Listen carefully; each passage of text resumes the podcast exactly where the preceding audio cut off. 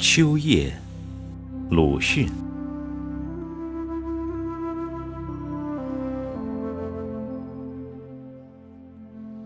在我的后院，可以看见墙外有两株树，一株是枣树，还有一株也是枣树。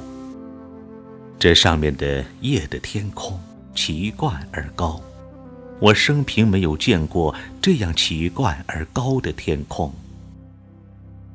它仿佛要离开人间而去，使人们仰面不再看见。然而，现在却非常之蓝，闪闪的闪着几十颗星星的眼，能眼。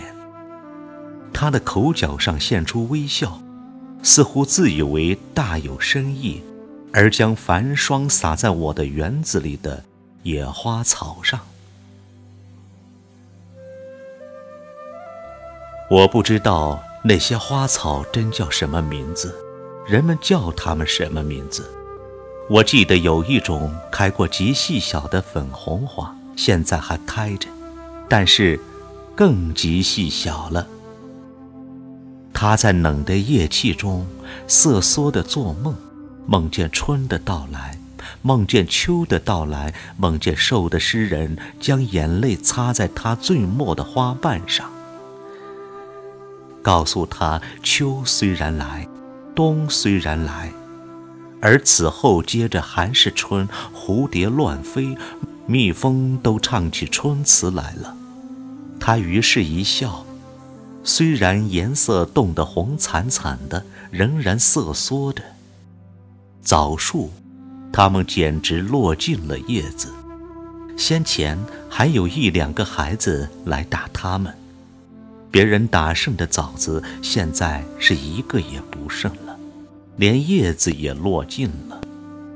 他知道小粉红花的梦，秋后要有春；他也知道落叶的梦，春后还是秋。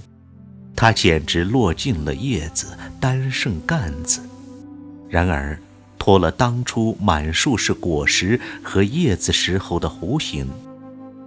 欠身的很舒服，但是有几只还低压着，护定它从打枣的干烧所得的皮伤；而最直最长的几只，却已默默的铁似的直刺着奇怪而高的天空，是天空闪闪的鬼山眼直刺着天空中圆满的月亮，使月亮俊得发白。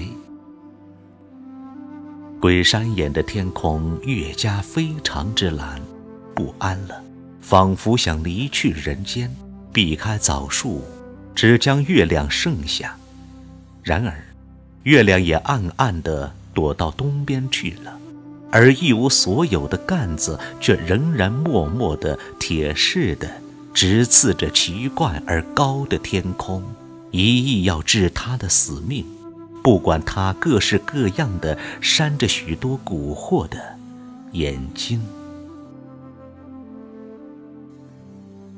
哇的一声，夜游的恶鸟飞过了。我忽而听到夜半的笑声，痴痴的，似乎不愿意惊动睡着的人。然而，四围的空气都应和着笑。夜半。没有别的人，我即刻听出这声音就在我嘴里，我也即刻被这笑声所驱逐，回进自己的房，灯火的带子也即刻被我悬高了。后窗的玻璃上叮叮的响，还有许多小飞虫乱撞。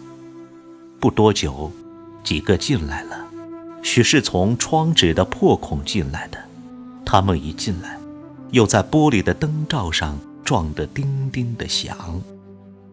一个从上面撞进了，他于是遇到火，而且我以为这火是真的。两三个却休息在灯的纸罩上喘气。那纸罩是昨晚新换的罩，雪白的纸，折出波浪纹的结痕。一角还画出一只猩红色的枝子。猩红的栀子开花时，枣树又要做小粉红花的梦，青拢的弯成弧形了。我又听到夜半的笑声，我赶紧砍断我的心绪，看那老在白纸罩上的小青虫，头大尾小，向日葵子似的，只有半粒小麦那么大。变身的颜色苍翠的可爱可怜。我打一个哈欠，点起一支纸烟，喷出烟来，对着灯默默的静电，这些苍翠精致的英雄们。